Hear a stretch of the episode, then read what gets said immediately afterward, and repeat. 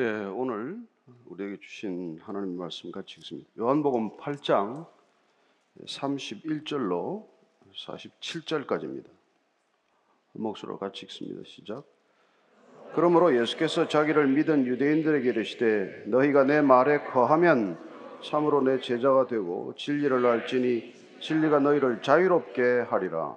그들이 대답하되 우리가 아브라함의 자손이라 남의 종이 된 적이 없거늘 어찌하여 우리가 자유롭게 되리라 하느냐?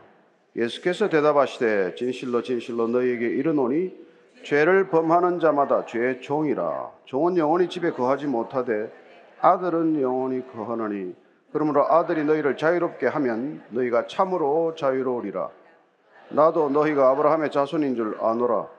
그러나 내 말이 너희 안에 있을 것이 없으므로 나를 죽이려 하는도다 나는 내 아버지에게서 본 것을 말하고 너희는 너희 아비에게서 들은 것을 행하느니라. 대답하여 이르되 우리 아버지는 아브라함이라 하니 예수께서 이르시되 너희가 아브라함의 자손이면 아브라함이 행한 일들을 할 것이거늘 지금 하나님께 들은 진리를 너희에게 말한 사람이 나를 죽이려 하는도다. 아브라함은 이렇게 하지 아니하였느니라. 너희는 너희 아비가 행한 일들을 하는도다. 대답하되 우리가 음란한 데서 나지 아니하였고 아버지는 한 번뿐이시니 곧 하나님이시로다. 예수께서 이르시되 하나님이 너희 아버지였으면 너희가 나를 사양하였으리라. 이는 내가 하나님께로부터 나와서 왔습니다. 나는 스스로 온 것이 아니요 아버지께서 나를 보내신 것이니라. 어찌하여 내 말을 깨닫지 못하느냐? 이는 내 말을 들을 줄 알지 못함이로다. 너희는 너희 아비 마귀에게서 났으니 너희 아비의 욕심대로 너희도 행하고자 하느니라. 그는 처음부터 살인한 자요 진리가 그 속에 없으므로 진리에 서지 못하고 거짓을 말할 때마다 제 것으로 말하나니 이는 그가 거짓말쟁이요 거짓의 아비가 되었습니다. 내가 진리를 말함으로 너희가 나를 믿지 아니하는도다. 너희 중에 누가 나를 죄로 책잡겠느냐? 내가 진리를 말하는데도 어찌하여 나를 믿지 아니하느냐? 하나님께 속한 자는 하나님의 말씀을 듣나니 너희가 듣지 아니하면 하나님께 속하지 아니하였음이로다. 아멘. 하나님 아버지 예수를 믿는다 하면서 어, 틈만 나면 예수님의 이름을 자주 입에 덜먹이면서 예수님과는 별로 상관이 없는 시간이 점점 지나면서 어, 괴물이 되어가지 않도록 저희들을 불쌍히 여겨주시고 예수님 당시에 예수님을 어, 핍박했던 바리새인들처럼 어, 허위 의식에 젖어서 하나님의 나라를 마치 전유물처럼 여기는 그런 종교인들 되지 않게 하여 주옵소서. 오늘도 예배 자리에 나왔습니다. 어쩌면 가장 불편하고 지극히 은혜 받기 어려운 자리지만은 나는 죽고 내 안에 그리스도가 사신다는 순전한 고백의 자리가 되게 하여 주옵소서. 예수님 이름으로 기도합니다. 아멘. 어, 예수님은 오늘 예수님을 믿게 된 어떻게 보면 새로운 신자들 어, 그들에게 중요한 신앙의 주제를 다시 말씀해 주십니다. 그것은 어, 진리와 자유의 관계입니다. 우리 신앙의 목적이 무엇인지가 분명해야 돼요. 예수님이 왜 부르셨는지 분명히 우리가 깨달아져야 합니다. 나는 왜 이 길을 가려고 하는가 하는 내 신앙의 방향성이 날마다 확인되어야 합니다. 예수님은 그 우리의 궁극적인 신앙의 방향성이 이 세상에 우리가 살아가면서 묶일 수밖에 없는 것들로부터의 자유라는 것을 어, 오늘 말씀해 주고 계신 것입니다. 31절, 32절 다시 한번 읽습니다. 시작. 그러므로 예수께서 자기를 믿은 유대인들에게 이르시되 너희가 내 말에 거하면 참으로 내 제자가 되고 진리를 알지니 진리가 너희를 자유롭게 하리라. 이제 예수님을 믿겠다고 따르는 사람들 그 믿음이 어떤 믿음인지는 천차만별이겠죠. 이런 믿음 저런 믿음이 있겠지만은 그러나 어떤 동기나 목적을 가지고 예수님을 따르든 간에 예수님을 믿게 된 사람들에게 예수님은 분명한 신앙의 목적과 방향을 지금 말씀해 주고 계신 것입니다. 그것은 내 제자가 되는 이 길을 가기 위해서라면 너희들은 반드시 내 말에 거해야 한다 이 얘기를 하고 계신 것입니다. 주님의 말씀에 거해야 한다. 주님의 말씀에 머물러야 한다. 내가 주님의 말씀에 머무르고 주님의 말씀이 내 안에 머무르지 않으면 우리는 이 길을 갈 수 없게 되는 것입니다. 가론 유다만이 배신한 게 아니죠. 예수님 곁에 아무리 가까이 있어도 예수님의 제자가 궁극적으로 될 수 없다는 것을 그는 보여주지 않았습니까? 가론 유다만입니까? 베드로를 비롯한 나머지 제자들은 어떻습니까? 예수님의 말씀을 3년간 들었어요. 그러나 그 들은 말씀만으로도 충분하지 않다는 것을 그들은 마지막 십자가 앞에서 보여주는 것 아닙니까? 그럼 우리가 어떻게 해야 주님이 부르신 마지막 끝까지 그를 순종하며 따라갈 수 있겠느냐? 그게 우리의 관심이 되어야 한다는 것이죠. 어떻게 해야 이 길을 완주할 수 있을까? 가다가 중도 탈락하지 않을 수 있을까? 가다가 우리도 모르는 사이에 배신자가 되지는 않을까? 이런 것들을 정말 깊이 생각하지 않으면 우리가 다 허송세월하고 있는 거예요. 뭐하러 이렇게 불편한 삶을 살겠습니까? 그래서 오늘 예수님께서는 너희가 내 말에 거하지 않으면 지금 아무리 나를 따른다고 신용을 하고 있다고 한들 결코 내 제자가 될 수는 없다는 것이죠. 그리고 너희들은 진리를 알지 못하게 된다는 것입니다. 진리는 우리가 잘 아는 그런 추상적인 개념이 아니에요. 성경이 말하는 진리는 언제나 예수 그리스도의 총체적인 인격, 전인적인 인격과 그의 총체적인 본질 그 자체를 드러내는 데 쓰는 용어예요. 그리고 일반적인 이치를 말하는 그런 개념의 진리가 아닙니다. 진리는 온전한 예수 그리스도의 인격이라고 하는 것을 우리가 알기 위해서는 그분의 말씀이 우리 안에 거해야 되고 그럴 때 우리는 비로소 그 진리가 그 진리신 예수님이 우리를 자유롭게 한다는 거예요. 우리가 자유롭기 위해서 이 길을 갑니까? 많은 사람들이 예수님께 오지 않습니다. 교회 싫어합니다. 왜냐하면 우리를 속박한다고 생각하기 때문이죠. 그들이 오해할 만도 해요. 우리가 하는 신앙 생활을 보면 무슨 우리에게 진정한 자유가 있습니까?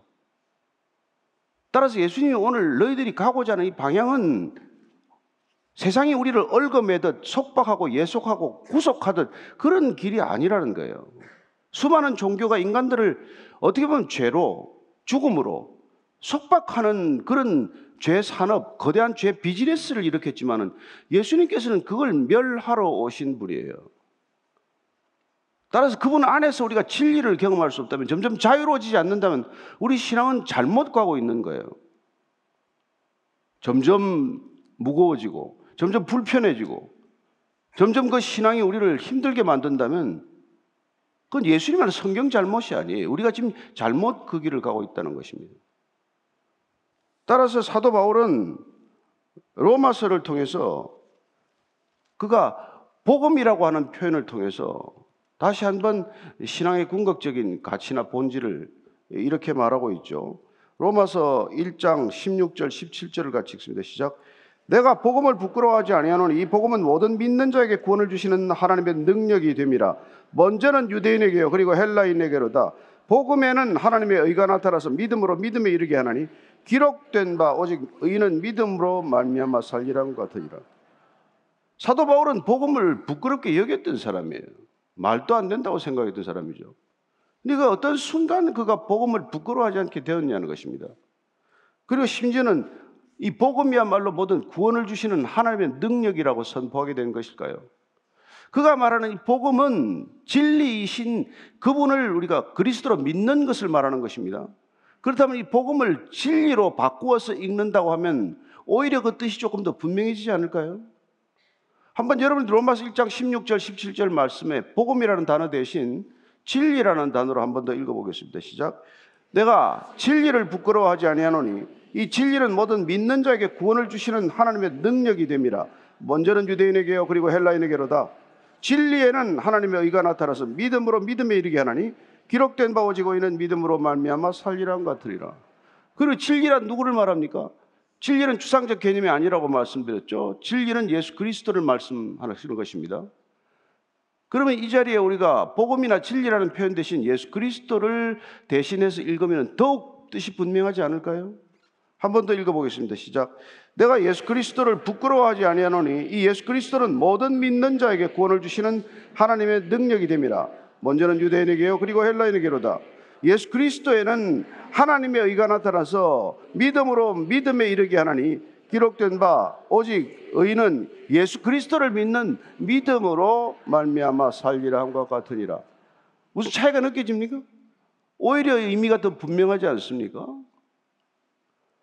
따라서 오늘 이 진리라는 말을 들을 때 우리는 이 복음이라는 단어를 얼핏 떠올려야 하고 또한 진리와 복음이라는 궁극적인 그 가치의 목적은 예수를 그리스도라고 고백하는 우리의 믿음이라는 것을 알게 된다는 것이죠.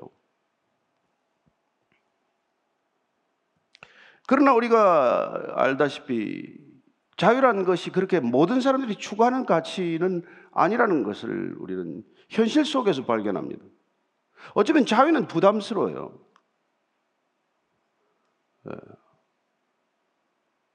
예. 그리고 우리가 생각하는 자유는 대단히 많은 오해를 불러일으키고 있습니다. 왜냐하면 자유는 우리가 무슨 충동대로, 우리의 욕망대로, 우리의 욕구대로 행하는 것을 자유라고 생각하는 잘못된 자유관 때문이죠. 가장 본질적으로 자유는 하나님으로부터 도망하는 자유가 아니에요. 하나님을 거부하는 자유가 아니라는 것입니다. 하나님을 외면하고 내 뜻대로, 내 마음대로, 내 욕정대로 하는 것을 자유라고 생각하는 세상 속에서 우리는 오히려 하나님께로 달려가는 자유,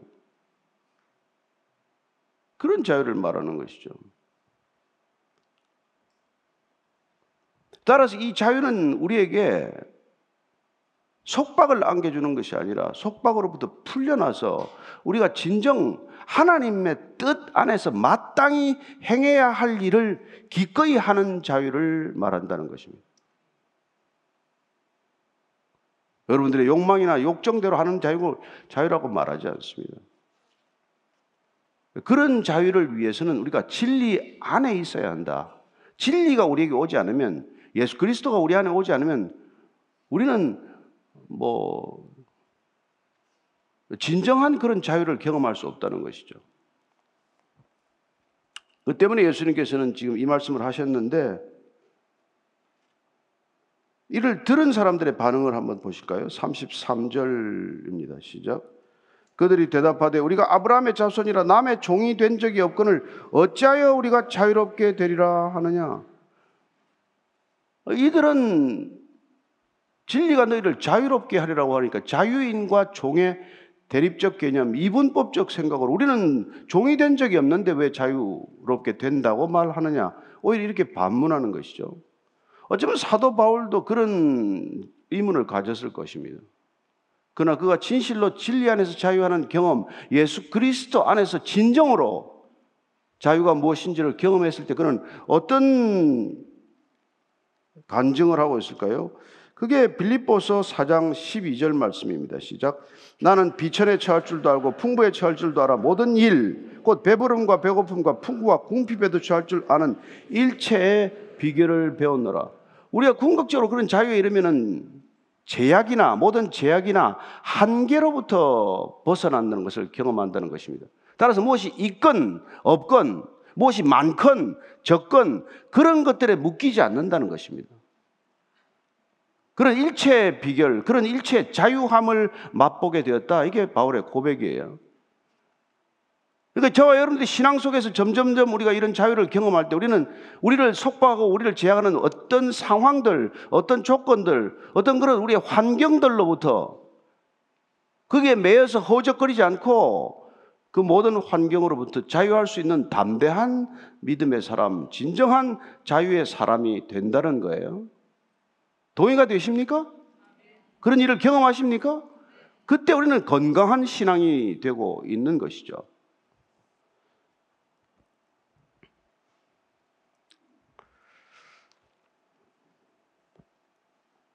그래서 사도 바울은 예, 로마서를 다시 통해서 이렇게 말하고 있습니다. 6장 17절 18절입니다. 시작. 하나님께 감사하리로다. 너희가 본래 죄의 종이더니 너에게 전하여 준 바 교훈의 본을 마음으로 순종하여 죄로부터 해방되어 의에게 종이 되었느니라. 당연히 그들은 유대인들은 자유라고 생각을 했을 거예요. 사실상 뭐 끊임없이 유대인들은 속박되었던 사람들이에요. 뭐 아수로부터 바벨론, 헬라, 로마에 지금 현재 어떻게 보면 정치적인 속박을 경험하고 살아가는 사람들이에요. 그럼에도 불구하고 그들은 어느 정도의 자치권이 주어졌기 때문에 그들이 가지고 있는 신앙 안에서 자기들은 자유를 누린다고 생각했지만 예수님께서는 그 허위 의식을 집요하게 깨뜨리시기 때문에 늘 부딪히는 거란 말이죠. 너희들이 정말 자유한가? 너희들이 정말 믿는 하나님이 하나님인가? 너희들은 하나님을 우상화해서 섬기는 건 아닌가? 이 질문을 맞닥뜨릴 때 그들은 어찌할 바를 모르는 것이죠. 그리고 분노가 그냥 극도에 이르게 되는 것이죠. 모욕을 견딜 수 없는 것 아니겠어요? 그러니까 우리가 예수님을 믿는데 당신이 그런, 그렇게 예수 믿는 건 헛거다. 당신이 믿는 예수 때문에 예수는 오히려 가려지고 있다. 이런 얘기를 우리가 들으면 우리도 개인적으로 난만 부끄러울 뿐만 아니라 어떻게 보면 저자는 자기가 얼마나 예수를 안다고 저런 얘기를 하나 그런 반발이나 분노가 생기듯이 당시 마찬가지죠. 예수님이 하나님에 대해서 또 내지는 본인 당신 자신이 진리라는 것을 주장할 때 어떻게 그걸 받아들이겠어요? 자자손손 하나님을 믿어온 사람들인데 마태복음에 보면 42대째 하나님을 믿는 사람들인데 한 3대 4대만 믿어도 꼴불견인데. 그렇잖아요?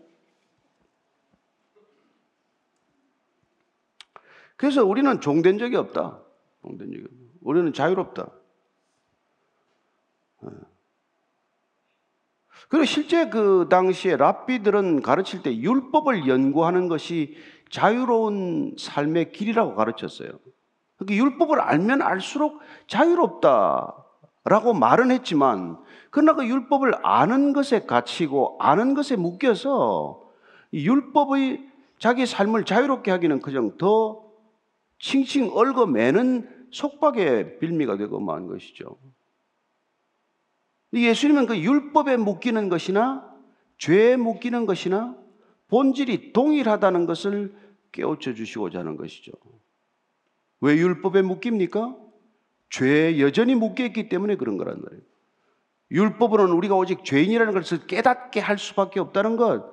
율법은 우리를 자유케 하는 것이 아니라 우리가 율법이란 우리가 얼마나 죄인인지를 깨닫게 하는 그냥 수단일 뿐이란 말이에요. 율법을 지킨다고 자유로워지지 않는단 말이에요. 어떻게 보면 율법을 뛰어넘는 것, 율법이 우리에게는 아무 상관도 없는 존재가 되는 것, 그게 우리가 진정으로 진리 안에서 성령 안에서 자유로워지는 것이죠. 여러분들 살인 안 하기 위해서 매일 노력해야 합니까? 그렇지 않죠. 내 안에 미움이 없으면 살인의 충동이 없지 않습니까? 여러분들이 누군가 가늠하지 않기 위해서 날마다 결심하고 아침에 집을 나갑니까? 자기 아내를 사랑하는 사람이 누구를 가늠해요? 그런 것들은 율법이 우리에게 전혀 맥을 못 추는 일이 되는 거란 말이죠. 우리 예수를 믿는다는 것은 예수님이 우리 안에서 이미 이루신 그분께서 율법을 완성하셨기 때문에 그분 안에서 우리는 자유함을 맛보게 된다는 것입니다. 근데 그걸 못 받아야 된단 말이에요. 유대인들이 지금. 다시 말씀하십니다. 34절, 35절, 36절이에요. 시작. 예수께서 대답하시되 진실로 진실로 너에게 이르노니 죄를 범하는 자마다 죄의 종이라 종은 영원히 집에 거하지 못하되 아들은 영원히 거하나니 그러므로 아들이 너희를 자유롭게 하면 너희가 참으로 자유로우리라. 우리는 종이 아니다. 그렇게 말하니까 예수님께서는 내가 진실로 너에게 이르는데 죄를 범하고 있으니 너희들은 죄의 종이다. 너희들은 여전히 죄를 범하고 있구나. 사리를 품고 있는 것, 나를 죽이겠다고 하는 것, 그런 모든 것들이 지금 죄 종된 것을 드러내는 거란 말이에요. 여러분, 죄인이어서 죄를 드러내는 거란 말이에요. 죄를 짓고 나서 죄인이 되는 것이 아니라 죄인이기 때문에 우리는 죄를 짓지 않을 도리가 없는 존재가 된다 이 말이죠. 그 지금 그들은 죄를 범하기 때문에 그는 죄 종노릇을 하고 있다. 그러나 아들만이 자유케 한다 이겁니다. 종과 아들의 차이는 뭐예요? 종은 늘 불안한 거 아닙니까? 언제 팔려갈지 모르잖아요. 그러나 아들은 늘 유산과 유업을 상속으로 받는 상속권자이기 때문에 그 집에 항상 거할 뿐만 아니라 그 집에 항상 주인 노릇을 하고 있는 것이죠. 아들이 주인 노릇을 한다면 아들만이 고난을 가진 자만이 종을 자유롭게 할 수 있다. 이때 아들은 하나님의 아들 곧 인자를 말하는 것이고 예수님만이 자유롭게 할 수 있다는 것을 말씀하는 것입니다. 왜 예수라야만 합니까? 다른 것으로 자유할 수 있다면 자유해 보십시오. 선을 해서 해탈해서 여러분들이 자유할 수 있다면 그 길로 가보십시오. 10년, 20년 면벽 자선할 자선이 있으면 가서 한번 자유를 경험해 보십시오. 자유로워지는지.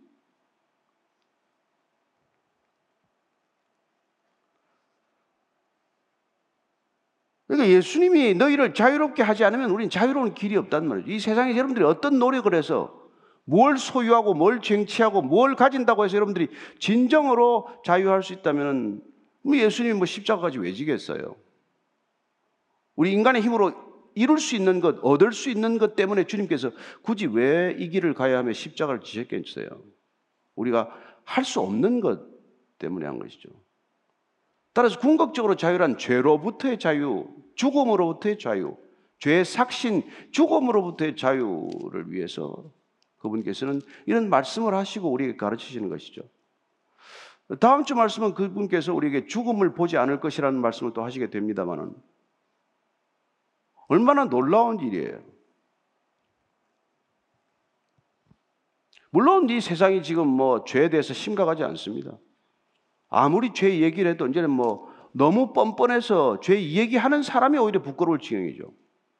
세상이 그렇게 점점 더 급속히 타락하고 있지만 그러나 우리는 타락하고 있는 세상의 기준이 아니라 예수님의 기준이라면 예수님이 우리를 어디로부터 자유케 하고자 하는 것을 더 분명하게 알 필요가 있죠. 우리가 죄로부터 자유해지지 않는다면 궁극적인 자유는 의미가 없습니다. 따라서 그분이 정치적 자유나 경제적 자유를 위해서 이 땅에 오시지 않았다는 것을 우리는 분명히 알아야 합니다. 그분이 우리를 죄로부터 자유케 하고자 하는 자유는 본질적인 문제가 해결됨으로써 지역적인 문제를 해결하고자 하는 예수님의 지혜, 하나님의 지혜란 말이죠.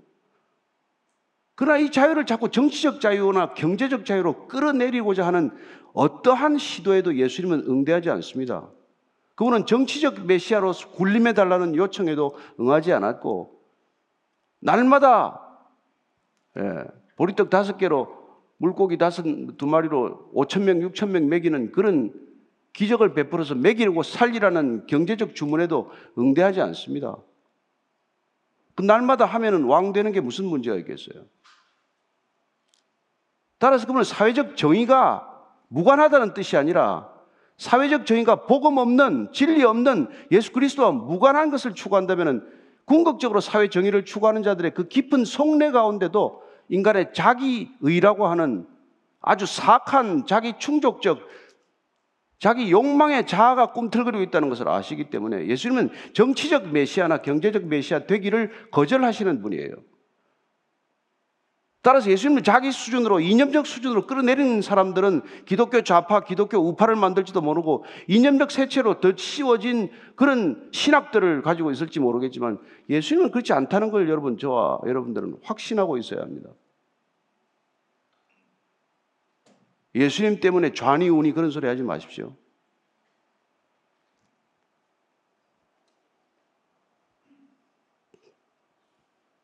계속해서 말씀하십니다. 37절, 38절입니다. 시작. 나도 너희가 아브라함의 자손인 줄 아노라. 그러나 내 말이 너희 안에 있을 곳이 없으므로 나를 죽이려 하는도다. 나는 내 아버지에게서 본 것을 말하고 너희는 너희 아비에게서 들은 것을 행하느니라. 그 이 사람들이 자꾸 우리가 아브라함의 자손인데 왜 처음부터 우리는 자유인인데 종이 되었다고 말하냐? 혈통적으로 우리는 아브라함의 자손인데 예수님께서 예, 그래서 너희들이 그래 아브라함 자손인 줄 안다. 그렇죠. 족보상 아브라함의 자손이죠. 그러나 내 말이 너희 안에 있을 곳이 없다면 그래서 너희들이 나를 지금 죽이려고 한다면 그럼 너희들이 아브라함의 자손이라는 것을 어떻게 입증하겠냐? 아브라함의 자손이 어떻게 그런 일을 하겠냐? 아브라함은 하나님의 천사들을 부지 중에도 환대했던 사람이었는데 그 후손이라고 하는 자가 어떻게 하나님의 말씀을 전하겠다는 사람을 죽이려고 하느냐? 그게 어떻게 아브라함의 자손됨을 드러내는 것이냐는 것이죠. 왜 그런지 아느냐? 왜 너희들이 나를 죽이려고 하느냐? 나는 아버지에게서 본 것을 말하고 너희는 너희 아비에게서 들은 것을 행하고 있기 때문이라는 것입니다. 예수님이 지금 말씀하시는 아버지와 지금 유대인들의 아비, 우리는 조금 뭐 경멸적으로 아비라고 번역했지만 뭐 원어를 보면 다 같은 아버지예요. 예수님이 지금 아버지라고 하는 하나님, 이들이 말하는 하나님은 다른 하나님이라는 거예요. 다른 하나님. 어쩌면 우리가 이 시대도 지금 교회를 다니면서도 수많은 사람들이 뭐는 예수 믿는다. 나는 그리스도인이다. 나는 뭐 종교란에 기독교다. 이런 걸 쓸지 모르지만 그러나 우리가 살아가는 삶의 자리에서 우리가 어떻게 다른 사람들과 관계를 맺고 있냐? 내가 하고 있는 일들이 어떻게 성경적이냐? 그런 거에 따라서 얼마나 세상이 우리를 혼란스러워 하겠어요. 같은 교회를 다닌다는데, 같은 그리스도인지라고 주장하는데, 어떻게 저렇게 다를 수가 있지? 그러지 않겠어요? 따라서 오늘 예수님께서는 우리가 행하는 행동들이 우리의 본성에서 비롯된 것이고, 우리의 진정한 동기에서 비롯된 것이어서 우리의 마음으로 뿜어내는 행위들이 우리가 아버지가 누군지, 우리 신앙의 뿌리가 어떤 것인지를 드러낸다라고 말씀해 주고 계신 것입니다. 그래서 나는 내 아버지에게서 본 것을 말하고, 앞서서 예수님께서 나는 어디로부터 와서 어디로 가는지를 안다. 너희는 어디서 와서 어디로 가는지를 모른다. 그렇게 말씀하지 않았습니까?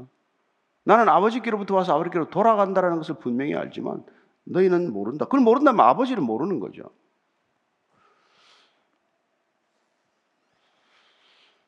다시 한번 이 들은 듣는 사람들이 발끈해서 얘기를 하는 겁니다. 지금 39절 이하를 쭉 있습니다. 시작. 대답하여 이르되 우리 아버지는 아브라함이라니 예수께서 이르시되 너희가 아브라함의 자손이면 아브라함이 행한 일들을 할 것이거늘 지금 하나님께 들은 진리를 너희에게 말한 사람이 나를 죽이려 하는도다. 아브라함은 이렇게 하지 아니하였느니라. 너희는 너희 아비가 행한 일들을 하는도다. 대답하되 우리가 엄단한 데서 나지 아니하였고 아버지는 한 분뿐이시니 곧 하나님이시로다. 아브라함의 자손이면 아브라함이 행했던 일들을 해야 마땅하지 않냐. 그렇죠. 그리스도인이라고 한다면 그리스도가 했던 일들을 해야 마땅하지 않냐. 세상 사람들이 다 하는 일들을 하면서 왜 자꾸 그리스도인이라고 하느냐라고 이 시대도 우리가 비난 면할, 면할 길이 없는 거죠.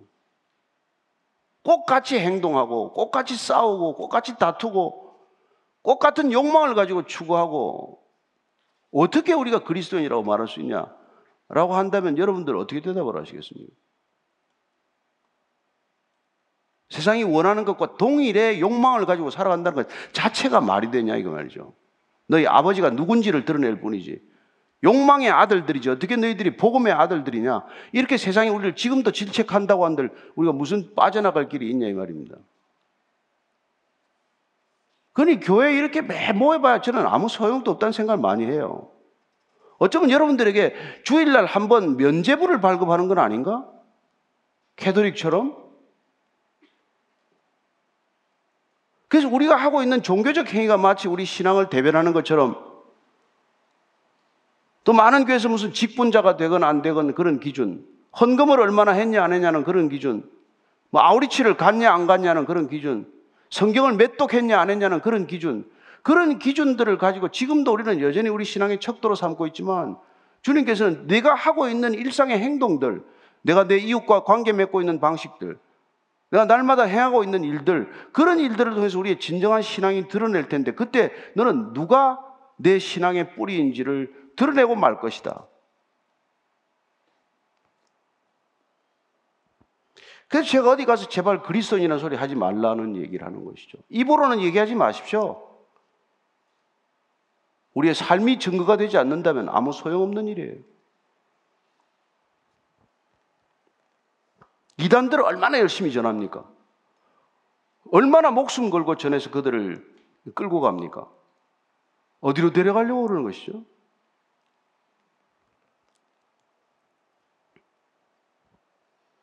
그래서 아브라함의 자손이면 아브라함의 일을 하듯 우리가 예수 그리스도인을 따르는 제자라면 그분이 행하는 일들을 하게 마련이라는 것이죠.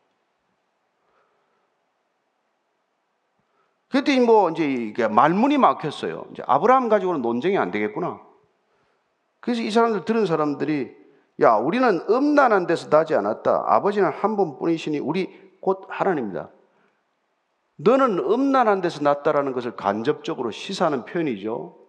혹시 마리아의 아들인가 하는 의미가 있다라고 해석하는 사람도 있고 또 혹은 너는 유대인이 아니라 사마리아인이 아닌가 하는 그런 의심을 표현하는 그런 해석도 해요. 어쨌건 그의 배경이나 혈통이나 그의 자격을 문제 삼고 시비하는 것으로 논쟁의 본질을 바꿔버리는 것이죠. 늘 뭐 토론하고 논쟁하다가 입장이 불리하면은 예, 논점을 바꿔버리거나 그러지 않습니까? 그런데 우리가 지금 이 하는 일들이 사실은 우리가 누군지를 드러내기 때문에 사실 사도 바울은 이걸 가지고 이제 그 할례를 가지고 문제를 삼은 거 아닙니까? 할례 받았냐 안 받았냐 가지고 그걸 따지는 유대인들에게 너희들의 할례가 말이지 예? 표면적 할례가 그게 할례냐? 그런 얘기를 하지 않습니까? 그래서 로마서 2장 28절, 29절을 같이 읽을까요? 시작. 무릇 표면적 유대인이 유대인이 아니요 표면적 육신의 할례가 할례가 아니니라 오직 이면적 유대인이 유대인이며 할례는 마음에 할지니 영에 있고 율법 조문에 있지 아니한 것이라 그 칭찬이 사람에게서가 아니요 다만 하나님에게서니라 그 자신이 표면적 유대인임을 얼마나 자랑했던 사람입니까? 율법을 지켰는데 흠이 없었다라고 얼마나 자신했던 사람입니까? 그러나 그가 예수 그리스도를 만나고 나서 그런 그런 것들이 그동안 일생 동안 자격 시비를 일삼았던 것들, 과연 어떻게 하는 것이 진정한 유대인인가를 생각해왔던 기준들이 다 쓰레기요 배설물과 같은 것이라는 것을 깨달은 사람 아닙니까?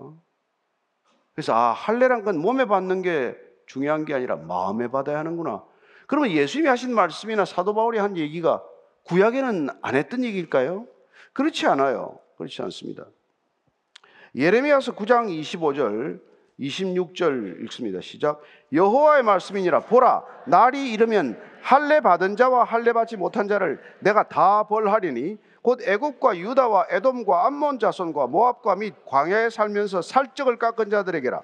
물은 모든 민족은 할례를 받지 못하였고 이스라엘은 마음에 할례를 받지 못하였느니라 하셨느니라. 예레미야 선지자를 통해서 하시는 하나님의 말씀은 뭡니까? 할례 받은 자나 할례 받지 않은 자나 내가 다 심판하겠다고 말합니다. 요새 말로 하면 뭐예요? 세례 받은 자나 세례 안 받은 자나 다 심판하겠다는 거예요. 교회 다니는 자나 교회 안 다니는 자나 다 내가 심판하겠다는 것입니다.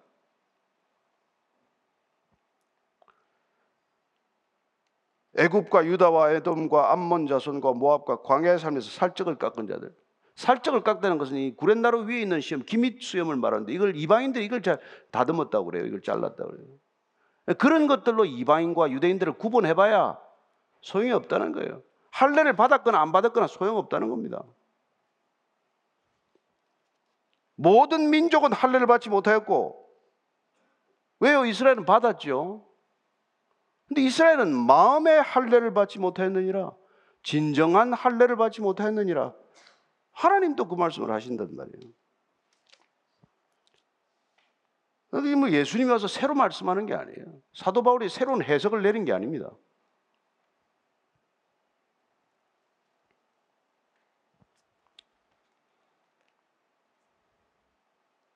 요한일서 3장 10절. 그럼 어떻게 해야 되느냐죠.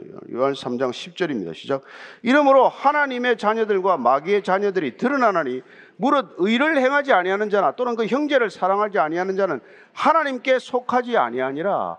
우리가 어떻게 하면 하나님의 속한 자가 되냐? 하나님의 자녀로 살아가는 삶이냐? 의를 행하라는 거예요. 형제를 사랑하라는 것입니다. 따라서 사람 하나 용서 못하고 하나, 사람 하나 제대로 사랑하지 못하면 우리는 누구의 자녀인지를 드러낼 뿐이라는 것입니다. 그가 무슨 목사건 집사건 장로건 그게 문제가 아니에요. 그가 무슨 교회를 몇개 지었건 안 지었건 그게 문제가 아니란 말이에요. 바로 옆에 있는 가족 한 사람을 우리가 품지 못하고 사랑하지 못하고 이웃에 있는 형제 하나를 우리가 품지 못하면 우리는 우리가 누군지를 드러내고 있을 뿐이란 말이죠.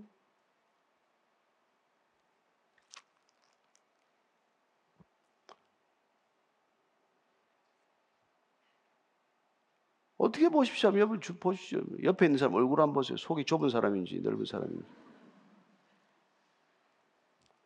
그럼 교회 안 다녀도 속이 늘은 사람 많습니다. 사람 품을 줄 알고, 사람 용서할 줄 알고, 사람 섬길 줄 알고, 종교를 가리지 않고 사람을 대접할 줄도 알고 말이죠.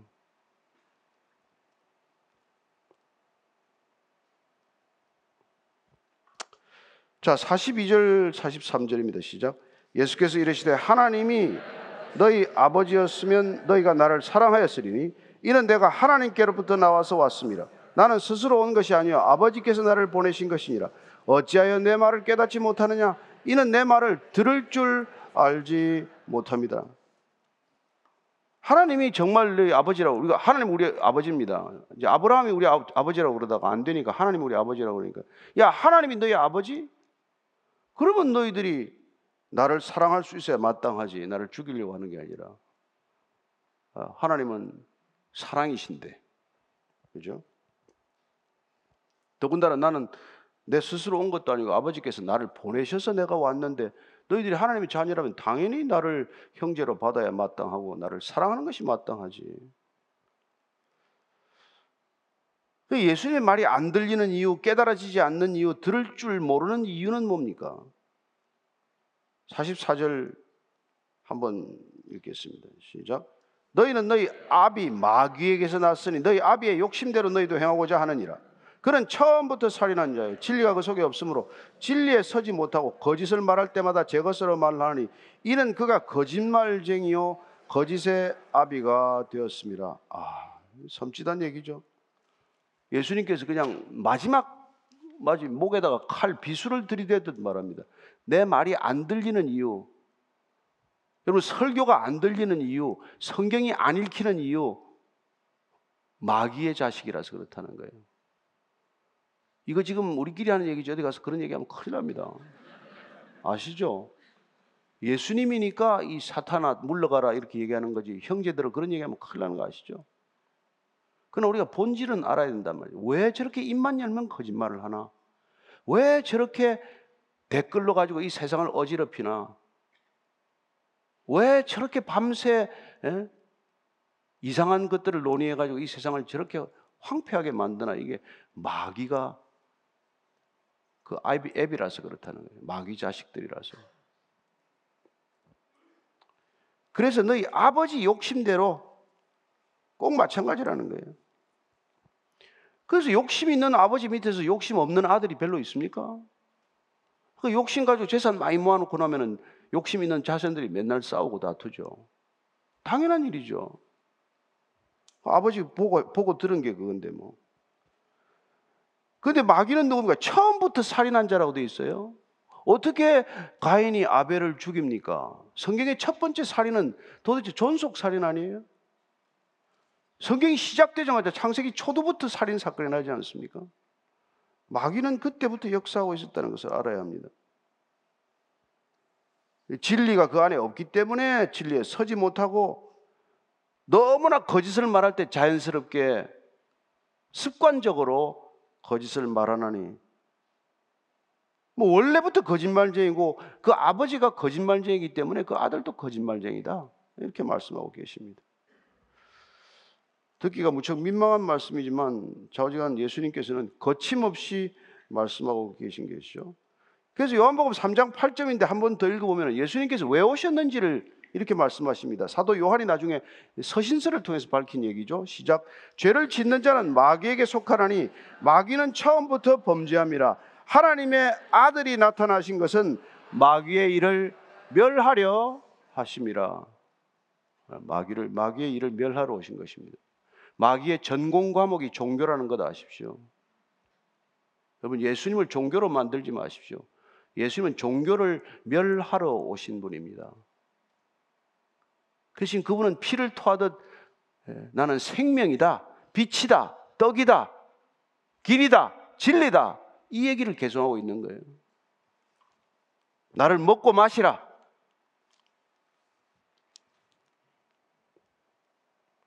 그분이 우리 안에 들어오셔 생명이 되지 않으면 우리는 종교인으로 살겠죠. 그러나 그분이 우리 안에서 생명으로 일하시기 시작하면 우리는 종교로부터 자유로워진다는 것을 경험하게 되실 것입니다.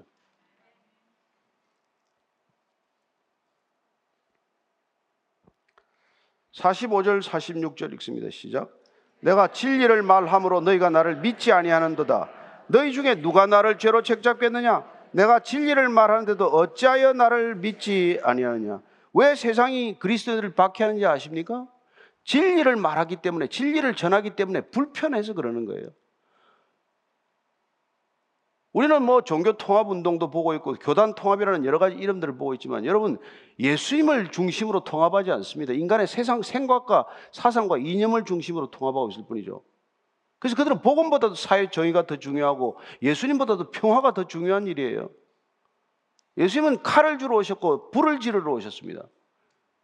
이 세상에 그런 정치적 군사적 혁명을 위해서가 아니라 죄를 뿌리째 뽑는 진정한 혁명을 위해서 오신 분인데 그분이 얼마나 불편한지 알겠어요? 모든 권력들이 불편합니다. 모든 불을 쥔 자들이 불편하단 말이에요.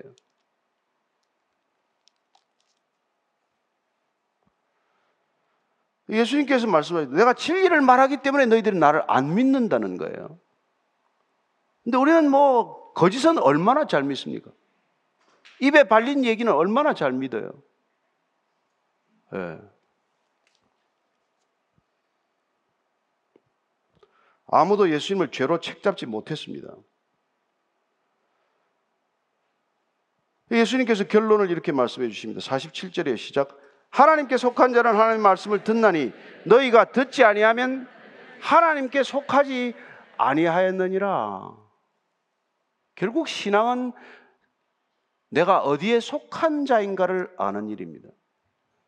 내가 누구에게 속한 자인가를 아는 것이죠. 그래서 아까 사도 바울이 우리의 신앙은 죄의 종이 되었다가 의의 종으로 신분이 바뀌는 것이다. 예수님께서는 자유, 진리 안에 자유를 말씀하시지만 사도 바울은 그걸 다시 한번 해석해 보니까 진리 안에서 자유한다는 것은 궁극적으로 죄의 종로로 타다가 의의 종이 되는 것이구나. 유대인들 가운데 그런 버릇이 있어요. 종을 면천했을 때, 종에게 자유를 허락했을 때, 종이 나는 싫습니다. 난 주인님을 너무 사랑하기 때문에 나는 예, 그냥 이 집의 종으로 남겠습니다. 그렇게 자발적으로 종이 되기로 다시 서약하면 이 귀에다가 이걸 뚫고 예, 귀걸이를 하나 달아서 그 사람이 자유로운 종이 되었음을 이렇게 증거로 삼는 거죠. 그러면 그는 더 이상 억지로 일하는 사람이 아니라 자발적으로 일하는 사람이 되겠죠. 그는 더 이상 시키는 일만 하는 것이 아니라 내가 기꺼이 주인을 위해서 하고자 하는 일을 하겠죠. 주인의 뜻을 분별할 때마다 주인의 뜻에 합당한 일을 스스로 하고자 하는 종이 될 것입니다. 그게 의의 종이란 말이에요. 그래서 우리는 하나님을 거부할 때는 죄의 종 노릇을 할 뿐이고 하나님께로 돌아오게 되면은 기꺼이 우리가 귀를 뚫고 하나님께 종의 삶을 살겠다라고 결정된 삶을 살아가는 것이죠. 이게 그리스도인의 삶이에요. 저는 여러분들이 말씀을 먹고 말씀을 마시고 말씀이 내 안에서 생명이 되어서 말씀대로 살아가는 게 부담이 되지 않기를 축복합니다. 자발적으로 이 말씀을 순종하기로 결단하는 믿음의 결단을 가지고 살게 되기를 바랍니다. 아니면 지킬 수 없는 말이 되는 것이고 지키는 채 하는 위선자가 되는 것이고 그리고 누가 더 신앙이 좋은가를 따지는 기, 기, 아주 기괴한 그런 계산을 하고 사는 사람이 되는 것이죠. 와, 기도 한마디 들어보면 나는 안 되나?